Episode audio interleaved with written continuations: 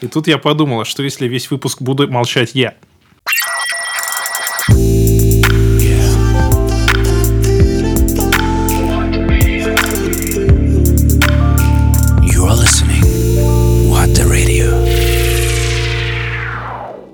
Добрый день, уважаемые слушатели, и с вами, как всегда, подкаст «Не мешки ворочить». В студии Александр Мельников, Игорь Волков и Александр Микс. Наш приглашенный гость Раф. Или как тебе правильно? Да, это я, Раф, Рафаиль, Рафаэль. Тот Да. самый из черепашек ниндзя. Почти. Мы продолжаем, да, нашу серию подкастов с людьми музыкальных и около музыкальных профессий. И сегодня к нам пришел, как уже Саня Миков сказал, Раф. Он психолог. А, Некоторые из сообщества What the Music его знают, только поскольку он уже один раз проводил а, тренинг. Напомню, Раф, что была за тема тренинга психологического. Страх сцены. В общем, целом. Как побороть? Ну, там знакомились со страхом сцены, там упражнение было направлено на получение позитивных эмоций, то есть э, в образе представляли люди, что они видят человека, который очень уверенно ведет себя на сцене, прекрасно выступает, чувствует себя э, в своей тарелке, да, и, и зрители на него смотрят вот как бы, ну, с открытым ртом, типа, ну, если утрировать, да, то есть э, все, все в восторге, и в какой-то момент и дается инструкция, что представьте, что вы становитесь этим человеком, и как бы в этот момент, ну, человек может почувствовать уверенность, и как это вот быть таким на сцене, то есть не бояться, а быть э, открытым, э, быть э, классным, быть привлекательным э, со всех точек зрения, да, и, э, ну, и потом возврат обратно, то есть так, такая психотерапевтическая методика. То есть примерили шкуру нормального человека, Ну да, что-то типа того. а потом обратно в шкуру курильщика. Но это, это возможность соприкоснуться с теми эмоциями, которые получает э, человек на сцене, который не боится, у которого все получается и который открыт как бы. Хорошо. Смотри, Раф, мы э, тебя сегодня позвали тоже не просто так. В первом сезоне нашего подкаста у нас, в частности, с Александром Мельниковым было очень много спорных тем а, касательно каких-то стереотипов, психологии о музыкантах. И вот э, одна из тем, о которых мы хотим поговорить, чтобы ты нас рассудил, скажем так, по этим вопросам. И давай начнем с такой темы, как э, психотипы и как влияет музыка на, соответственно, какой, какие-то эмоции, поведение человека, вот это вот все. То есть у нас э, в чем возник первый спор? Э, влияет ли профессия на выбор музыки? На выбор музыки, которую слушаешь? Да, которую слушаешь. Ну, то есть, вот у нас был, э, я, как Саня Мельников сказал, что я стереотиплю, а, есть программисты, они чаще всего там рокеры с косухой там ходят, все такое. Есть какие-нибудь менеджеры по продажам, у них чаще всего играет какая-нибудь рыбчина, там, баста, вот что-то такое. С, вот с э, Ага. профессиональной точки зрения, что ты можешь рассказать на эту тему? Ну, во-первых, давайте скажем так, что сейчас это все так размыто. Сейчас рэп, по-моему, слушают все. Ну, если брать особенно людей, которые, ну, до 30, так скажем. Что-то вот парни до 30, они, по-моему, не слушают. До 25. До 22. Если взять совсем молодую прослойку, там прям все в рэпе практически. То есть Все измазанное. Ну, это, это просто, я понимаю, в чем вопрос, просто сейчас настолько все смешалось. Если брать там ну, лет 10 назад, я согласен, что можно это обсудить. В принципе, это было актуально. Тогда еще было живо такое понятие Да. субкультуры. Ну, подожди, Тогда еще говоришь- разделение было. Сейчас разделения этого уже нет. Сейчас, извините, Хаски делает э, рок с, с металлом. То, что он последнее делал, это вот триптих и так далее. А вживую он так, кстати, играет. Вживую он так играл. Это, кстати, да. говоря, его старый материал, который он адаптировал под вот эту новую музыку, было крайне отвратительно слушать. Новая музыка классная, мне так залетела, я просто был на этом концерте. Вот. Ну, Ха- год Хаски назад. разве там вот эти 25 лет, 25 лет и меньше? Разная там мне кажется, аудитория. наоборот, как, а вот э, именно популярная рэп-музыка, которая вот ты сказал, что 25 и меньше, там она, наверное, немножко другая. Там ребята совсем в рок не делают, типа Моргенштерна, там Трил Пила, вот таких ребят. В рок не делают. Почему не делают? Даже тот же фараон. Там фараон панк, по сути, по своей. Если там, ну, в музыке это панк, панка этого нету, прям откровенно. Почему у него даже скрин Ну, ну, есть, ну, ну, в смысле, ну, не прям панк-панк, то если брать его, как бы, э, как сказать, мировоззрение, что ли, ну, панковское, и оно отражается вот музыки. Ушел я от вопроса. Серьезно. Просто для меня эти темы животрепещущие. Культура, ее влияние на музыку, и как это проявляется в музыке, и как музыка потом влияет на культуру. Вот. А если а, возвращаться к вопросу, то тут, наверное, например, э, то, что прозвучало, то, что, значит, программисты слушают металл, рок. Но, скорее всего, программисты просто изначально э, более интровертированные люди. Ну, не скорее всего, это так и есть. Э, Вот. э, И для интровертов, может быть, более такая музыка подходит, если смотреть на... Почему, почему именно такая? Может быть, я об этом не размышлял, честно говоря. В контексте того, какая музыка больше подходит, ну, какую музыку больше слушают экстраверты и интроверты, я вот над этим вопросом, честно говоря, не размышлял. Но явно программисты более интровертированные, чем другие люди. Вот. Ну и плюс, ну, наверное, интроверсии все-таки в роке и в металле больше, чем экстраверсии. Потому что музыка такая, она в каком-то плане сдержанная все-таки, несмотря на всю свою громкость, тяжесть и так далее. Это, опять же, это делают люди такие, опять же, более интровертированные. А если брать какую-нибудь эстраду и рэп, это больше такое показ нового, больше вот вовне вот этого движения. И это больше, мне кажется, там экстраверсия, если брать музыкантов, исполнителей. Ну и так или иначе это проявляется в самой музыке. Но не знаю. Как Ну вот какой-то жизненный путь человека может влиять на его именно вкуса, музыкальные вкусы, скажем так. Вы очень сложные вопросы задаете, потому что если я просто начинаю сразу вспоминать свою жизнь, ну это все так люди делают. К твоей музыке мы еще придем. Дело в том, что у меня вообще нету предпочтений в музыке, и мне сложно как бы как-то вот это вот класси... Ну, это Вот. достаточно кокетливая позиция, на самом деле. Что значит нет предпочтений Нету. в музыке? Ну, у тебя есть плейлист ВКонтакте? А, Слушай, я вот прям вот могу сказать, что прям совсем. А, То есть я могу слушать техно в какой-то момент времени, недавно Одно начал дело слушать. мощь, а рэп. другое дело... Я реально каждый день слушаю разную музыку. Сейчас слушал Металлику. Вчера Вот. была музыка 80-х, дискотеки 80-х. Допустим, значит, Позавчера был рэп. у тебя очень широкие предпочтения. Это не значит, что их нет, они просто очень широкие. Давай пойдем от обратного. Какую музыку ты не слушаешь?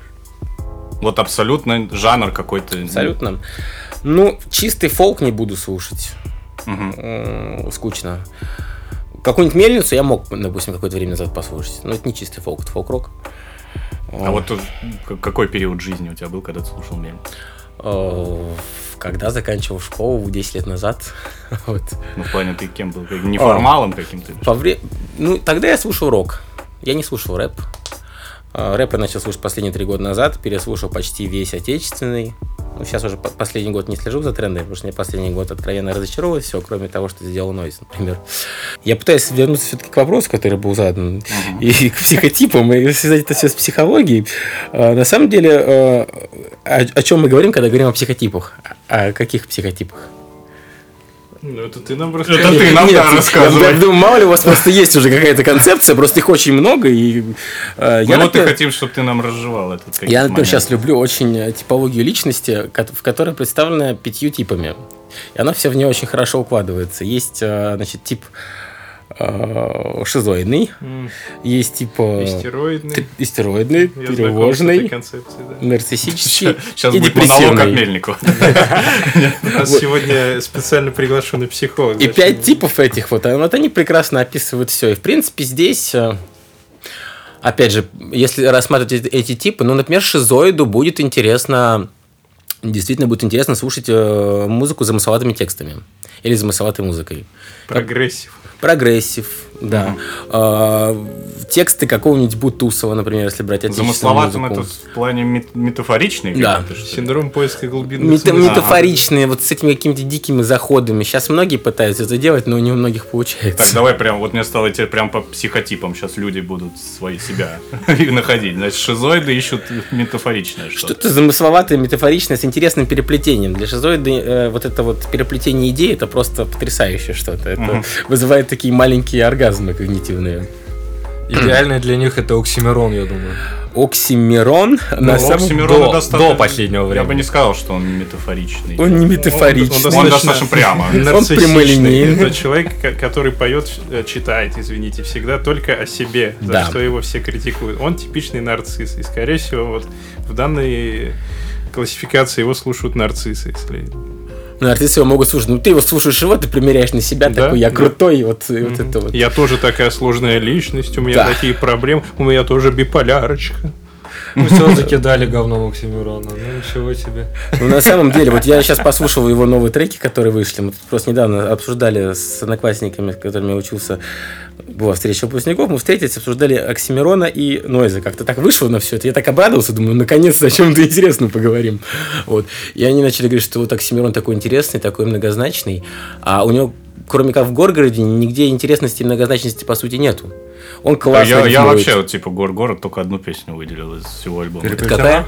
Там, где нас нет. Нет, ну, Не, ну просто серьезно. Тут э, надо отдать должное, что трек-то Классный. крутой, гениальный. хватает. Там нет, там нет метафор. Там нет метафор, Там там просто, ну, и пару-тройку раз послушаешь, сразу становится понятно, о чем речь. В общем-то. Ну, кстати, я вот сейчас задумался, и, пожалуй, действительно, люди предпочитают ту музыку, которая резонирует с ними. То есть они слушают того исполнителя, который максимально на одной волне с ними. То есть если человек э, э, склонен там к, э, к каким-то гедонистическим проявлениям, это вот те самые продажные женщины и деньги, он, скорее всего, будет слушать э, рэперов, которые... Я люблю песни про продажных женщин, но я не- их не, не выбираю, скажем так. Ну, недавно женщину выбираешь или?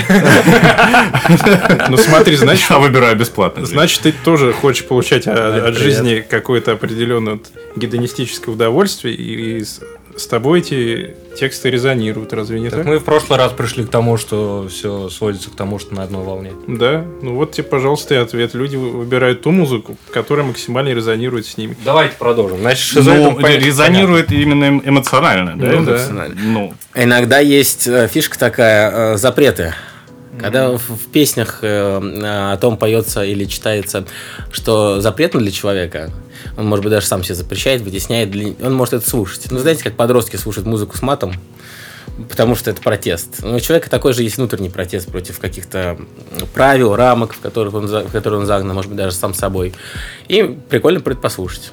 Поэтому про продажных женщин, когда ты не имеешь Ну, дела с смотри, а мы, мы- мы это сейчас вот классно. именно э, то, что резонирует, это затронули тексты песен. Есть же танцевальные, музыкальные просто композиции. Как с ними в таком случае работать? С- Смотри, вот, кстати, еще одна интересная мысль мне пришла, что почему в Советском Союзе, как мне кажется, была популярна вся вот эта вот достаточно агрессивная музыка протеста, при том, что они даже не понимали текст, она была на английском языке, но просто вот настолько человеку было тяжело находиться в в рамках э, всей этой абсолютно конформистской системы, что он э, подсознательно выбирал ту музыку, которая собой выражает вот этот протест. Пусть даже он не понимал, о чем поется в тексте. То есть э, резонирует не только, что э, попадать по твой, как ты говоришь, психотип, а под твои ощущения. По этой же причине наверняка подростки слушают зачастую более агрессивную, такую грязную музыку. По этой же причине наверняка э, там ребенок из очень религиозной семьи, если ему не, не, не очень нравится, что навязывают религию, будет слушать какой-нибудь black metal просто в качестве протеста, вот как Раф говорит. То есть все вполне логично, и наверняка действительно музыкальные вкусы очень плотно зависят от того, что ты чувствуешь. Ну хорошо, вот мы поговорили про два психотипа. Шизоидный, да? или как? И на- Нарциссический. нарциссический. Да. Еще три. Как там характеризуется? Истероидный, вот Эма наверняка слушали истероиды. Стероидный. Ну, эмо вообще, если брать нормальных эмо, это же грусть. Это же грусть. По идее, должна быть, э, э, что-то депрессивное, да. Об- Обязательно депрессивное, депрессивно-стероидное, потому что они сами выглядят депрессивно-стероидно. Потому что обычно депрессивный человек, он как э, одевается, например, да? Это просто серая одежда. Он максимально сливается с пространством. А Эмма, извините, не максимально сливались с пространством. Это была такая истероидная Да. э, часть. Поэтому у них такое, мне кажется, депрессивное истероидное вообще направление. депрессивный стероидный кто у нас есть из музыки? Кого можно послушать в этом? Гражданская оборона. А некоторые... Ну, кстати говоря, ты смеешься, но с- в общем-то и целом Можно да, отнести, да? Можно отнести. Трэп некоторые вполне себе, мне кажется, зайдет. Когда ты поешь про то, как ты хочешь сдохнуть, но в то же время выглядишь так, как будто у тебя разноцветный ананас. на А может быть этот Ghost Main кто-нибудь слышал? Вот, например, отличный пример. Ghost Main. Ты, ты вроде поешь про то, ш- э, что тебе ни до чего нет дела, но в то же время ты об этом орешь. Мне так на все насрать. Ой, Особенно вот на это. Посмотрите на Смотри, какой меня. он обоняет. да. Мне ни до чего нет дела, настолько, что я буду орать о том, как мне наплевать. У нас много депрессивной традиции в русской музыке. Потому что Россия для грустных. Тот же Сплин, он по названию прям Да. Земфира, ну все туда, ночные снайперы, как бы укладывается. Ну вот сейчас как раз, мне кажется, это меняется. Ну, потому что то были 90-е, начало 2000-х, когда все было Сейчас максимально... депрессии меньше, особенно в Москве. Да. Ну, такое. Другой вид депрессии у людей, наверное. Сюда депрессующие приезжают и лечатся, и Да. Заражаются другими Какие у нас- психическими заболеваниями. Какие у нас два психотипа остались, допустим, мы разо- разобрали шизоидов, нар- нарциссов и стероидов. Стероид, да. И стероидные с депрессивными тут Ну влезли. да, да. Остался только тревожный психотип. Мгм. Ну, это как раз фараон какой-нибудь вот, из его не особо популярного творчества, если взять. Ну, для тревожников очень важно, чтобы все было на местах, все было по порядку. А, ты имеешь в виду обсессивно-компульсивное расстройство Ну, личности? Это уже, это уже, извините, Ну, э, да. синдром. Вот. Это Да. предельная грань. Да, а если брать просто тревожных людей, ну, вы их видели, знаете, я думаю. Я не, я не Ну, понимаю, о вот у речь. меня, у меня есть э, мой товарищ, сосед, который, ну, э, друг мы, с которым мы вместе в квартире живем. Значит, если мы садимся смотреть вечером кино, вот, и э, он включает на компьютере, и, например, ну, точнее, я включаю на компьютере, э, такая живая история. Значит, смотрели мы кино, час сорок где-то, он, за- он, он заходит, мы час сорок сидели, и нам не мешал курсор на экране, мы просто его не убрали в сторону. Он зашел, сел две минуты, он не выдержал, он говорит, а вам так нормально, ребят? О, видать, я тревожный, да? Я прям это час, ненавижу. час 40 мы смотрели нормально, он там за две минуты просто вылетел. И какую музыку слушает вот этот сосед? Ну, там у него все... У него так же, как у меня, все, все перемешалось. И... Все переплетено. Да, Там там вот какая-то характерная особенность музыки можно как-то выделить для таких людей? Мне кажется, им электронщина подойдет, причем не с брейкбитом, а с- а такая довольно прямолинейная. Ми- минимум. Минимум Минимум. может зайти, да. Техно какой-нибудь. Эмбиент не особо отвлекающий. Вот, кстати, среди программистов ты все говоришь рок, рок, а очень многие предпочитают э, программировать именно под такую Они сейчас Ну, вот я, да, я, да. да. Я так и э- делаю. электронику, причем без вокала. И не то, что брейкбит, не ragga jungle какой-нибудь, не drum n bass, а именно вот что такой минимал техно там. Я сейчас понял, что все пять психотипов, они какие-то отрицательные. Да нет, почему? Ну, потому что это все психоаналитической традиции разрабатывалось, а в психоанализе нету здоровых людей. Там есть Ага. задача найти, что с тобой не так, мразь. Там три уровня развития, да, в психодинамическом подходе выделяются. Э, Психо... Ну, психоанализ, психодинамический подход практически синонимы м, психодинамическое направление. Значит, невротический, пограничный и психотический. То есть, видите, там нормы нету. То есть, она в принципе не подразумевается. А подожди, какой-то мы не зацепили еще, мы только четыре перечислили. Но мы совместили депрессивно стероидные. со стероидной. Они- Ну, депрессивный, наверное, депрессивная музыка просто, нет? Или как-то это? Ну, ну, в принципе, назвали ее. Сплин, Земфира, ну, вот это все вот.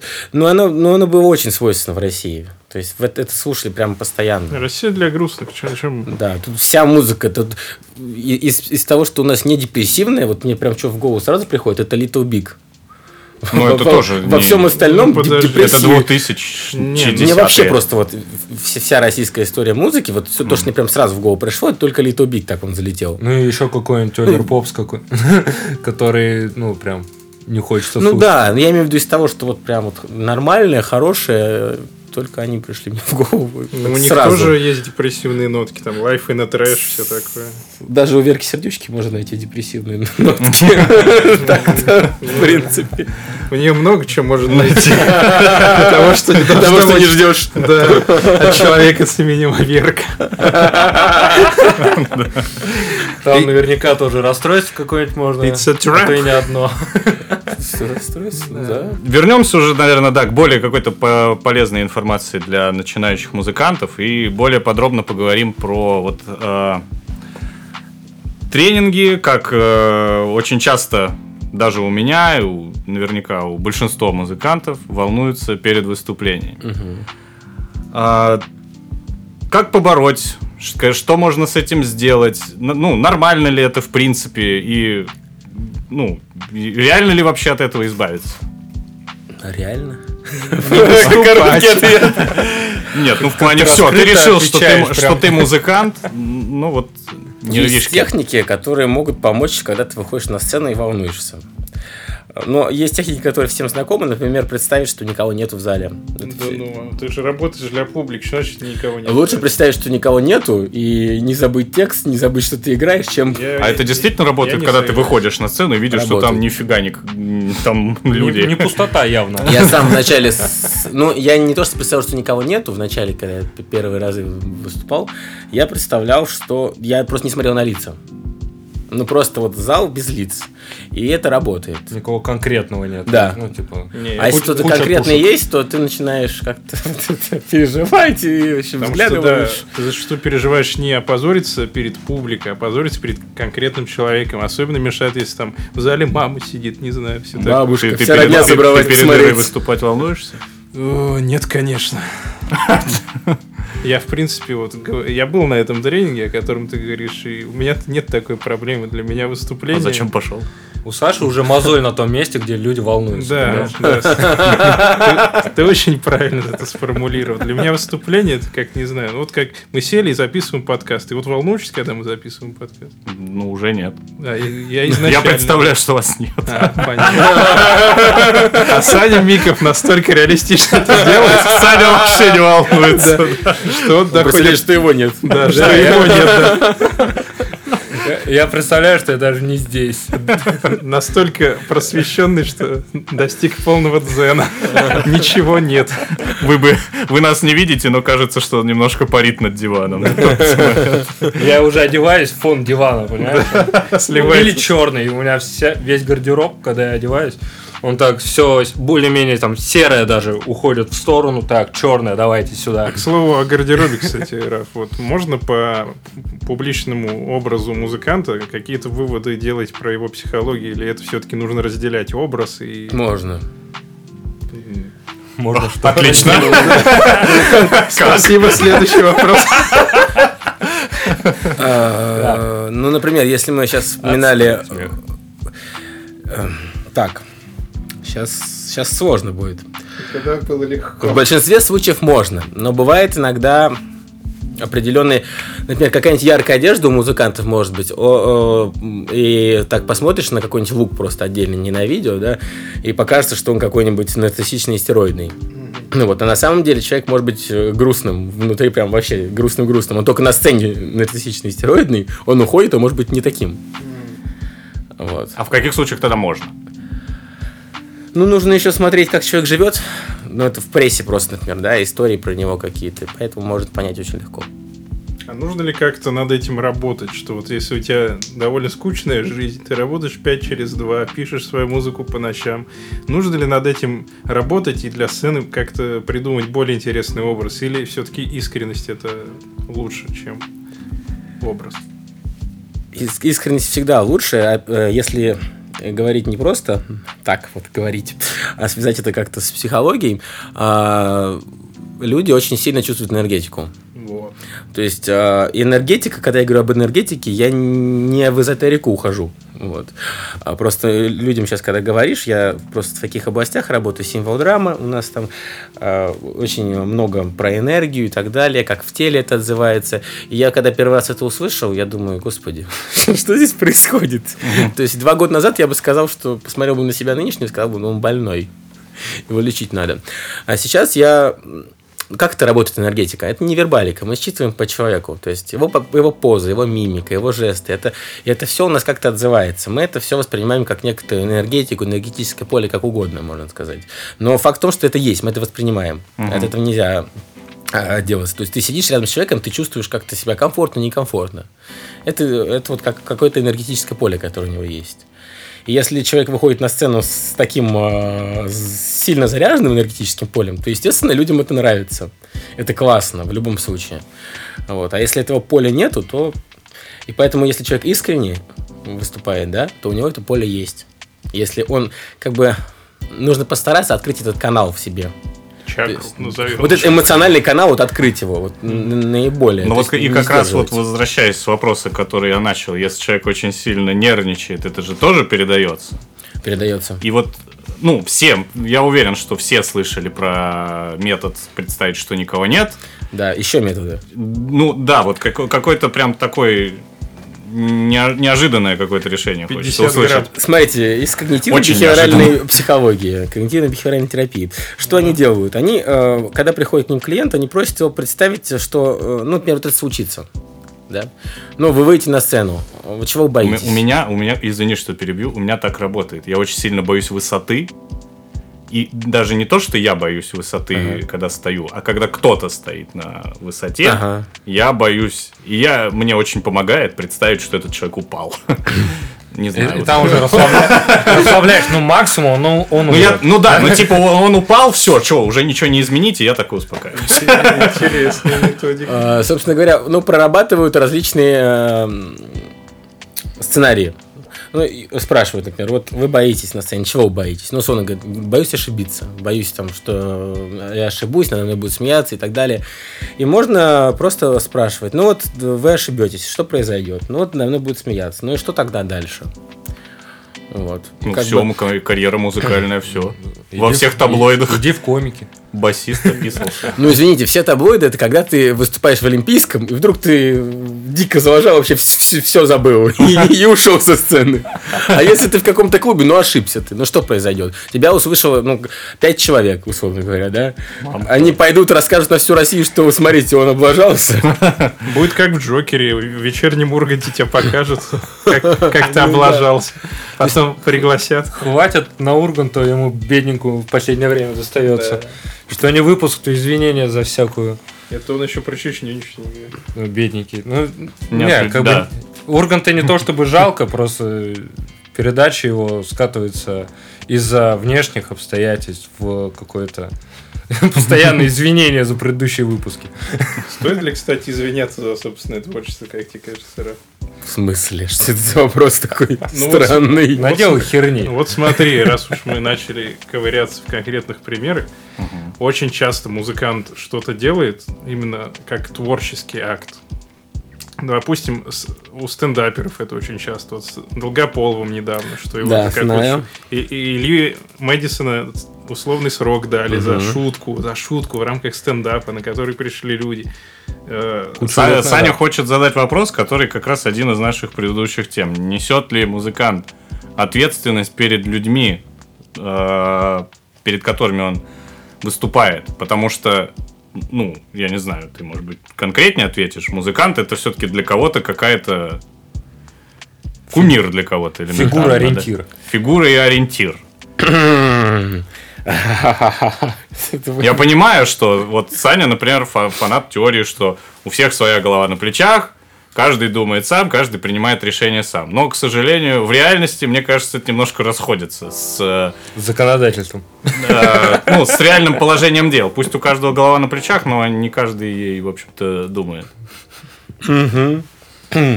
Ну, блин, ну как это? Естественно, ты несешь ответственность. Ты нес- несешь ответственность каждый день за все, что ты делаешь. Нет, ну вот именно перед... э, должен ли ты в момент выступления, это же ты и так волнуешься, допустим, должен ли ты еще волноваться о том, как, Как- бы... как тебя воспримут. Да. Я думаю, что в этот момент ты не будешь волноваться об этом. А вот нужно ли? Нужно ли? Нужно ли волноваться в этот момент? Нужно волноваться, когда ты пишешь что-то, и когда ты это пускаешь в массы, а не когда А ты уже на хорошо, концерте. Вот, вот тебе другой пример. Группа Bloodhound Gang, помните, пару лет назад был такой случай, что им передали российский флаг, и басист пропустил его между ног, потому что у них негласное правило, что все, что передают на сцену, проходит через штаны басиста. Он это сделал не чтобы кого-то оскорбить, а просто потому, что это элемент шоу. Ну, их за это выгнали из страны, запретили повторный въезд. Должен ли музыкант э, в ущерб шоу как-то себя контролировать, закрывать вот эту вот чакру, как бы чего не вышло? Или это мешает, это вредит? Вопрос странный. Что значит должен? Это выбор этого музыканта. В смысле, я просто не понимаю смысл вопроса. Немножко. Очень много людей а, перекладывают это на себя. Мгм. Какие-то действия своего кумира или публичного человека, высказывания. Все это воспринимают очень на себя. И вот кто, э, кто прав с э, твоей точки зрения в этой ситуации? Люди, которые воспринимают это все на свой очень личный счет и как-то оскорбляются. Либо музыкант должен не забывать, что он имеет дело с разными типами людей и как-то э, Если учитывать это. Очень э, перефразировать этот вопрос, должен ли музыкант сам быть психологом в какой-то степени и отдавать отчет, что он имеет дело с огромным количеством, возможно, психически нестабильных людей. Ну, в любом случае, э, всегда есть шанс кого-то обидеть, оскорбить, расстроить и так далее. Это от этого, ну, это от этого никак не отделаться. То есть, я не знаю, нужно писать какие-нибудь детские песни для детских утренников, чтобы максимально дис- дистанцироваться от того, что ты можешь кого-то обидеть, расстроить и как-то негативно повлиять. Должен ли ты как-то за это вот переживать и отвечать? Ну, блин, с одной стороны, э, я просто люблю максимально откровенную культуру книги, музыку. И для меня важно, чтобы это было как, как можно более открыто. То есть без всяких цензур и рамок. Вот. Но и с другой стороны, я понимаю, что, например, э, такого рода творчество может влиять негативно, например, на подрастающее поколение, которые не совсем понимают, что они читают, не фильтруют. Это ответственность музыканта, э, ну, творческого человека перед подрастающим поколением. Просто вот э, почему меня эта тема волнует. Э, я э, родитель, и, э, соответственно, я достаточно сильно переживаю. Вот у меня сейчас ребенок ходит в первый класс, и я достаточно сильно переживаю за что он услышит, что он посмотрит. И все вокруг сейчас говорят о том, что в первую очередь несет ответственность родителей. Я с этим полностью согласен. Но, к сожалению, информации сейчас настолько много, что ее всю профильтровать невозможно. И То есть, ну, что то есть вот я с ребенком буквально вчера ходил на баскетбол, и он когда забил мяч, он уже там сделал деп. И я такой, вау, где ты это вообще увидел? От тебя, Первый класс, папа. Рэпер Косарь показал. Тут же еще проблема не в том, что информации много, она вся легкодоступна. И в основном легкодоступно Ну, то есть вот да, то, вот что популярно, это а популярно человек в это основном не самое правильное. Э, Или все-таки, все-таки нет. Но это невозможно учитывать. Ну, это ну, мне кажется. Ну как ты, как ты это будешь учитывать? Нам невозможно Исключишь, предсказать, э, как слово наше у нас, например, даже нет четкого понимания у людей, хорошо или плохо ненормативная лексика. Вот я считаю, что это абсолютно нормально, потому что это часть русского языка. Такая же, как, и- как и остальной русский язык. А Вот если бы твой ребенок это Да, вот в пять лет твой ребенок скажет, бля, Ну, я ему постараюсь объяснить, что так, так с ним и поговорю, скажу, что так выражаться не принято в обществе. поговорим. Тебя могут не, не- не понять. ребенок такой, бля, ты, ты такой, бля, ты чё? Э, Как бы э, самое важное это максимально откровенно говорить с ребенком. Понятное дело, ну, некоторые вещи не стоит говорить прям вот в лоб. Но я не вот буквально был в выходные на семинаре по э, экзистенциальным вопросам, связанным с отношением к смерти. И мы разговаривали о том, как вот ребенку сказать, нужно ли говорить, нужно ли брать его на кладбище, если у него кто-то близкий умер. Ответ, например, нужно ли брать ребенка на кладбище, хотя, хотя, казалось бы, это очень травмирующее событие. Да, нужно, если он попросил сам. Потому что если, например, ты его не берешь, это тайна. Любая тайна это такой очаг потенциальный для неврозов Интересно. и так далее. Ну, это да, интересно. это может вызвать просто такую цепочку. Поэтому любые тайны лучше исключить. Точно так же, кстати, и с ненормативной лексикой. Если ее растабуировать, то, Да, запрет на нее, конечно. то сразу все школьники потеряют к ней интерес. Потому что, э, это не модно. Ну тогда давайте легализуем героин, и все потеряют к нему интерес, да? Ведь, Наверное. Тут уже статистика подключится. Четверть населения, ну, а именно героинщики. Ну, вряд ли у нас четверть Кстати, я ничего не, я, я ни к чему не призываю, если что. Я ни к чему не призываю. Тут Не, естественно, это, это как бы все... я наоборот пытаюсь сказать, что не надо. Поздно. Не сажайте меня, пожалуйста. Не, мы принимаем за константу, что мы против э, наркотиков как таковых, особенно детской наркомании. Но если мы наркоманию как бы сделаем в открытую, то некоторый процент населения просто умрет от наркомании. И она таким образом. Да. демократический кризис. У нас демократический кризис, но самые больные особи вымрут, и эпидемия прекратится. Просто потому что... Вы- То есть ты- ты-. То есть, ты, то есть ты сейчас как Япония, которая держит корабль с трех тысячами своих японских граждан, которые едут из Китая и ждет, когда они в этом корабле просто умрут от Это, коронавируса. это все как бы очень скользкие темы, но мой взгляд такой, что если все будет открыто, все опасное тоже будет открыто, то от опасного быстро помрут, все остальные быс- быстро поймут, что туда лезть не надо. Естественно, Всё. отбор. Она Да? тебя сожрет. Она тебя сожрет, и все. То есть Ты за естественный отбор такой. я, Игорь, да, собрались психолог, я вообще даже дарвинист. я настолько за рэпер естественный Косарь отбор, что и даже басист. против медицины. Я даже против медицины. Это пока. Пока тебе сколько? 25? Но я уже не лечусь, по мне видно. А зря. Рука Ну, смотри, скоро... чтобы такой небольшой итог, итог по- подвести э, вот этой, этому такому небольшому спору, что ты как психолог можешь посоветовать молодым людям, которые как-то информацию приним- принимают, какую-то новую, незнакомую им, в частности, через музыку. Финабут. Ну, Я просто, на самом деле, простой совет. э, Побольше думать и прислушиваться к себе. И не стесняться спрашивать взрослых, например, да? Стесняться спрашивать Может быть, поговорить с мамой или папой или э, дедушкой, бабушкой некомфортно. Но можно поговорить с тетей, не знаю, еще с кем-то, кому есть доверие. Главное, не с незнакомой дядей. То есть реально просто я знаю про эти страхи, э, которые есть у подростков. Ты, ты боишься спросить. Вроде бы ты и хочешь спросить, но боишься, тебе не, не у кого спросить, потому что тебя потом еще и поругают за то, что ты спросил. Ну да. Вот.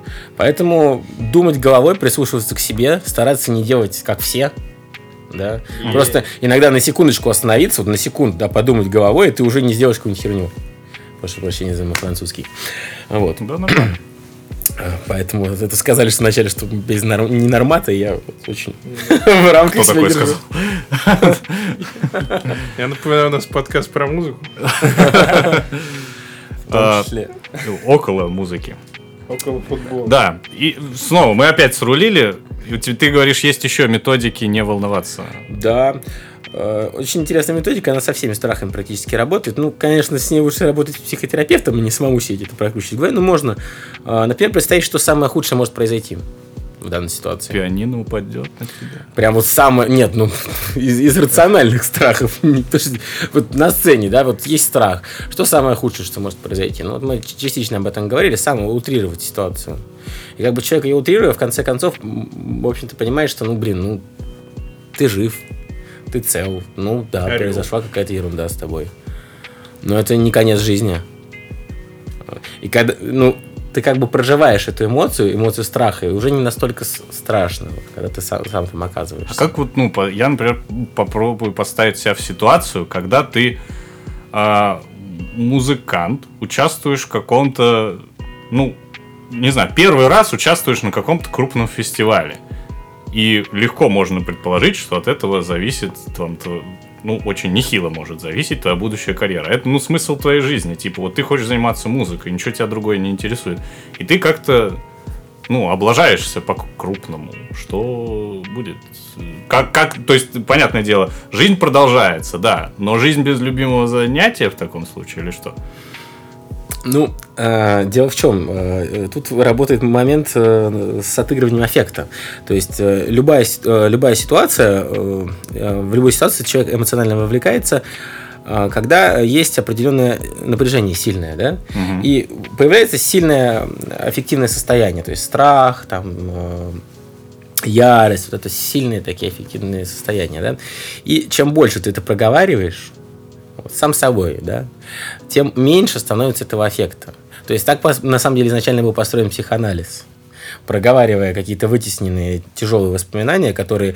э, Чем они тяжелые, эти воспоминания? Потому что там не только представление, не только ситуация, но и вот, вот это эмоциональное состояние вместе с ним вытесняется и оттуда вот работает из глубин психики. И поэтому это давит. А когда удается это проговорить, сказать, чего ты реально боишься, признаться себе, тогда это уходит. Аффект снижается, и страха такого нету. То есть на когнитивном уровне ты будешь понимать, ну да, я облажаюсь, но будет плохо.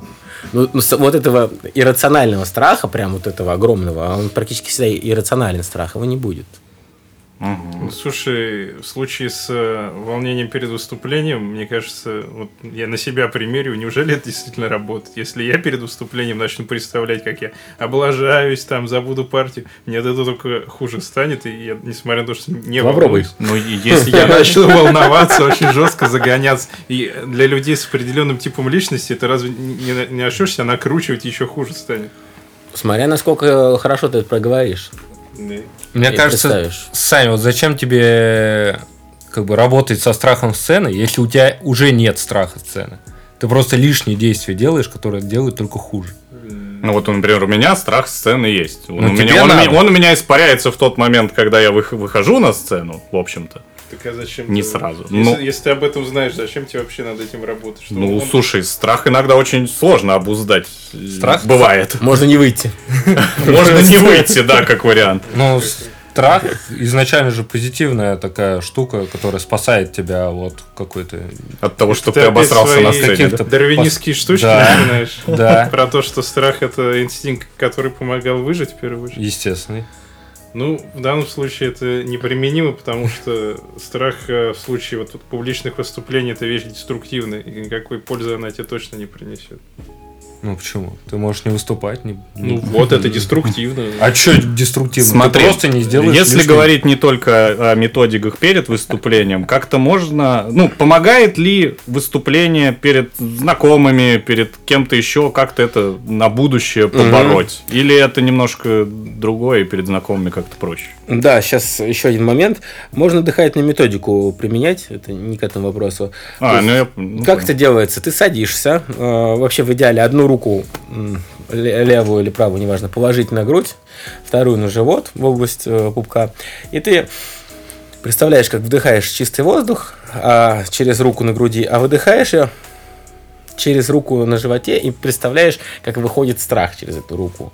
И на самом деле, э, когда ты представляешь, ты в принципе представляешь, какого цвета воздух выходит. Ты можешь представить, какого цвета твой страх. И дышать, пока, в общем говоря, э, выдыхаемый воздух не станет прозрачным. Это хорошая да, методика. где, где вокалист? Сейчас вот Это дышит. хорошая методика, которая работает практически со всеми вот этими переживаниями и страхами, тревогами. А, Ну, это до 20 минут может длиться. То есть нужно так рассчитать время, чтобы э, и дышать, пока вот воздух не станет Пока концерт прозрачным. не начался. Да, это действительно классная методика, она работает практически всегда, совсем, совсем. То есть я когда работаю с людьми, у которых есть тревожное расстройство, оно работает. А если уж тревожник, ну это как бы похожая вещь. У тревожников работает, то со страхом сцены тоже справится. А по, вот этому новому вопросу, второму, э, выступление, э, ну, собственно говоря, позитивный опыт выступления, естественно, будет влиять хорошо. То есть, чем больше ты выступаешь и не уважаешь, то есть глобально, да, и у тебя успешно все выходит, тем, естественно, более ты уверен в себе. И опять Безусловно. же, статистика на тебя будет работать. Даже если в очередной раз сложаешь, ну и ладно, 10 раз до этого не сложил, статистика всего 10%. Вот сколько, сколько раз я вы- выступал, ну я давно не выступал, но я беру не только там попытки в понятно. музыку, а все свои опыты. Не, статистика не на моей стороне, что-то я волнуюсь все больше и больше каждый раз, когда выхожу. Причем печального опыта выступления у меня как бы нет. Все больше и больше. Да. Аудитории увеличивались? Ответственность. Ну, по-разному. Плавала. Просто мо- может увеличиваться ответственность личная. Прекращай выступать в бассейне. Тип личности, опять же. Ну, тревожный, наверное. Я не Тревожный. знаю. Похож на тревожный. Ну, если курсор мышки меня бесит, то естественно. Он. Поэтому, да, личная ответственность высокая, и поэтому у тебя не снижается уровень. Слушай, Раф, а ты вот сказал, что ты часто работаешь с людьми с тревожными расстройствами. А вообще к тебе когда-либо обращались там, э, как клиенты, музыканты, или, возможно, ты с друзьями как-то работал над какими-то психологическими проблемами, они у тебя музыканты. То есть есть ли у тебя опыт именно психологической работы с музыкантом? Эм, Ну, у меня был клиент, с которым мы начинали работать э, на этой почве, но потом мы быстро перешли к другим вопросам, потому что Раскопали там такую, Ну да? да. Ну, редко идут на самом деле. Если у вас действительно есть какие-то страхи, то на самом деле пойти к психотерапевту это неплохо. А, Вот. Это сильно, сильно меняет ситуацию, сильно упрощает жизнь. Но ко мне не приходили. С такими вопросами обычно не приходят. То есть все гораздо серьезнее. Музыканты обычно решают проблему с алкоголем, да? как Да, но На пару. Я тут недавно рассказывал, как когда приходит к психотерапевту, есть две сферы жизни, да, такие важные, большие. Это со- э, сфера э, социально-личностная, так скажем, и интимно-личностная, где у тебя выстраиваются отношения э, в сфере семьи и так далее, да. Вот это с- Семейная больше, так сказать, сфера. А, вот. э. а есть сфера карьерная. И вот если у тебя обе сферы в заднице, грубо говоря, то ты пойдешь к психотерапевту. Потому что ну, удовлетворение вообще ничего в жизни не приносит. То есть, а вот это как бы две главные сферы, в которых должно быть хоть что-то. Вот если у тебя есть семья, ну, карьеры нет, ну, ты, может, и не пойдешь к психотерапевту. Если есть карьера, ну, нет семьи, тоже нет. А если это все вот, в плачевном состоянии, Тогда уже. Тогда да. А если просто у человека страх сцены, ну что, ну страх сцены, он даже не подумает о том, чтобы пойти к психотерапевту, если, не знаю, никакой, никакая звезда большая, у которой есть реальные проблемы, их реально надо решать, потому что это вопрос заработка. Понятно. А, смотри, ну, последнее, о чем мы хотим с тобой немножечко еще поговорить. Ты же сам музыкант. И сколько раз я тебя слышал, ты появлял, твоя музыка появлялась и у нас на страниц- страницах. Скажем так, твоя музыка достаточно специфичная. Э, на вкус. Да. Самобытная. Да, такая самобытная, как мы недавно выяснили, очень слово такое популярное. Популярное, да. А, ну, посвяти незнакомых людей с твоим творчеством вообще, что ты играешь. И почему? Как ты к этому пришел? К такой, к такому самовыражению, сп- способу На самом деле это проще слушать. У нас э, вышел релиз буквально неделю назад, пол- полторы недели назад. Мы с Викторией говорили, что как раз на ВДМ он должен появиться через какое-то время. Ну, помню, к этому когда. моменту какой-то Да, подкаст. про- проще на самом деле есть. послушать, да. А, Потому что рассказывать что-то... Я начинал играть 10 лет назад. Начинал я с русского рока, который слушал. Потом меня нач- начало цеплять э, hard and heavy 70-х годов. Это уходили в Deep с органом, со всей. Потом был металл и глэм. И потом я начал слушать Slipknot э, и прочие вот эти неметаллические и так далее вещи. А потом даже был металкор, недолгий период увлечения. В принципе, в музыке я блин, практически все это проходил в той или иной степени. Потом вот сейчас рэп пришел, и сейчас на самом деле мне интереснее всего, когда удается смешивать вот разные вещи. Я могу где-нибудь припев взять из какой-нибудь чужой песни. Например, есть у нас песня, я ее назвал а, I still love you, I always gonna love you. Это да, Ну, куски понятно. припевов, э, там, э, Гарри Мура, Скорпионса, Киса, и, короче, так прикольно все сложилось, как бы, мне сейчас прикалывает вот такой метамодернизм, когда ты вот разные части Ну, вставляешь, словечки, Саня. и, и, короче, это классно. Меня, меня самого от этого вставляет, мне, честно говоря, плевать, глубоко плевать на то, кому Слушай, понравится, кому нет. Мне классно. и, пер- и художественные переработки это скорее постмодерн. Искусство, которое существует только в контексте другого искусства. Ну, там не только. Ну, смотри, я просто все это к чему спрашиваю, потому что вот э, общаясь с тобой и слушая твою музыку, это два очень проти- противоположных э, таких явления. Хотя до этого ты сказал, что нужно лучше в музыке быть искренним. И это вот э, именно в музыке ты искренний, или ты искренний такой, как здесь с нами сидишь? Так скажем, я разный. Меня очень сильно остепенила работа в школе. Я еще и педагогом работаю, учителем математики в школе. И ответственность, классное руководство, опять же, работа психотерапевтом, ну, это большая ответственность, и а, немножко по-другому начинаешь Поэтому ты играешь панк-куху такую. ну, сделать. Ну, а играем мы, ну, вот я как бы очень много в музыке утрирую. Мне это нравится, этот прием. И это и плюс даю выход агрессии. У меня на самом деле, по мне, это незаметно э, людям, которые без психотерапевтических наклонностей, так скажем, и образования соответствующего. Э, у меня очень сильная внутренняя агрессия. Колоссальная. И зубы скрипят. То есть мне мой психотерапевт летом сказал, типа, блин, тебя так... Ст- Стань музыкантом. Так расхерачивал, короче, я думал, что сейчас бомбанет, и просто не, не знал, как это потом удерживать. А у каждого психотерапевта есть свой тип Ну, если ты серьезно относишься к делу, то да. Интересно. Вот. А бывает даже не один. А вы по кругу зацикливаетесь или друг на друге? А еще есть супервизор. Это человек, который вас ты приходишь и денежный поток случае. друг, друг между другом. Вот. И поэтому как бы у меня очень большой уровень агрессии внутренней. Поэтому для меня это понятно, почему у меня такая музыка. Поэтому будьте осторожны в комментариях. Людям со стороны может быть не очень понятно. Ну вот да. Неожиданно. Неожиданно выяснилось. Ну, то есть тоже ты в этом видишь какой-то определенный выплеск своих. Выплеск вижу, да. Я на самом деле сейчас очень стал тяжело слушать. Ну, как и тяжело, и забавно музыку, и в том числе свою музыку. Я, я слышу отрывки куплетов, я вижу конфликт. По психоаналитической теории. Вижу, какой тип личности. Вот это все, ты слушаешь и просто понимаешь, откуда ноги растут.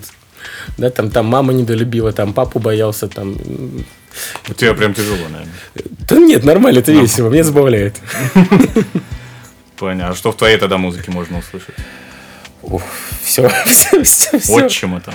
Обидно на женщин очень можно услышать, потому что тяжелые отношения, на самом деле, с матерью, несмотря на то, что она у меня прекрасная, прекрасная мать, но отношения очень тяжелые, как раз-таки показатель того, что, может быть, в семье как бы все хорошо, ну, как бы, видимо, хорошо, но травмы очень большие. Вот. Ну, неполная семья, отношения близкие с матерью, э, симбиоз, э, симбиотические отношения, гиперопека, в подростковом возрасте бунт, протест очень сильный, сепарация до сих пор очень такая жесткая. И, соответственно, это в музыке видно. И у меня на всех женщин я стал замечать, что там есть агрессия. Я, кстати, внезапно вспомнил, что есть группа, которая называется Эдипов комплекс. И шутку поймет только раб. Это замечательно, когда есть такие группы. Ладно, спасибо большое, Раф, что пришел, побеседовал с нами. Надеюсь, нашим слушателям этот подкаст тоже был интересен. А, Неожиданный гость, я думаю, у нас сегодня. На этом мы заканчиваем. С вами были сегодня Игорь Волков Александр Митов. И Александр Мельников. и наш сегодняшний приглашенный гость Раф. Увидимся через неделю. Всем пока. Всего доброго. Пока. Пока. You're listening. What the radio?